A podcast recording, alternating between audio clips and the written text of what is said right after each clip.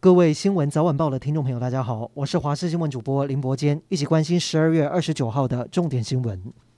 台中市西屯区的汉翔公司今天发生粉尘爆炸意外，爆炸瞬间冒出的白烟在几百公尺外都看得到。目击民众形容，爆炸震度就像是地震一样，而强大的冲击力也波及在场的七名员工，造成五人轻伤，还有一个人脸部和手脚都二度灼伤。另外一名科信资深领班伤势过重，宣告不治。目前劳检处已经勒令汉翔停工，调查意外发生的原因。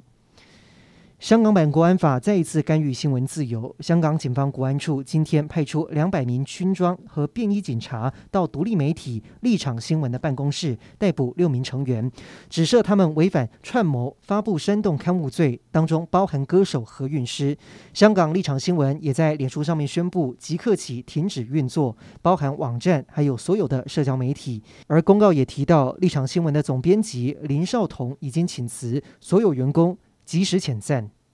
今天台湾本土零确诊，但是有十四例的境外移入，其中有一例是国籍的机师，他打过两剂疫苗，是突破性感染，这也是今年七月以来第七位机组员确诊。指挥中心呼吁航空公司督促机组员追加施打第三剂。而今天基因定序结果，台湾再添两例奥密克戎案例，累计到了五十例。虽然都是在入境六天内拦截，但是指挥中心指挥官陈时中坦言，随着返回台湾的人数陆续增加，明年一二月疫情大流行已经看得到，不能掉以轻心。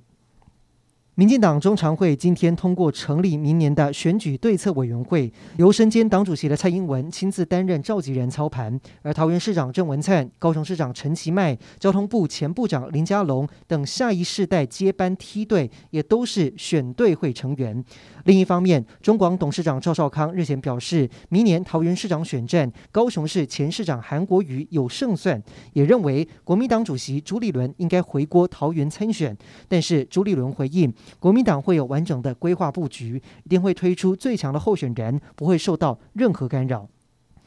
二零二二台北市长选战外传，民众党内对亲民党籍的台北市副市长黄珊珊参选市长有杂音。亲民党表示，两党没有出现裂痕。如果黄珊珊有意参选，会争取其他政党的支持，与民众党联合共推是一个选项，但是还要讨论。不过，亲民党主席宋楚瑜对台北市敬老金争议先开轰，脸书颇文敬老金排不排富的问题，市议会与市政府闹得很僵，批评如果北市府硬要照自己的性子走，是台湾民主可能会死的重大危机。台铁新购入 EMU 三千城际列车，今天正式投入营运。民众表示，实际搭乘起来真的比较平稳，比较舒适。就算票价比一般自强号贵一点八倍，依然愿意购买。但是正式营运第一天就发生厕所门故障。台铁表示，目前厕所自动门的控制器已经更换，恢复正常使用。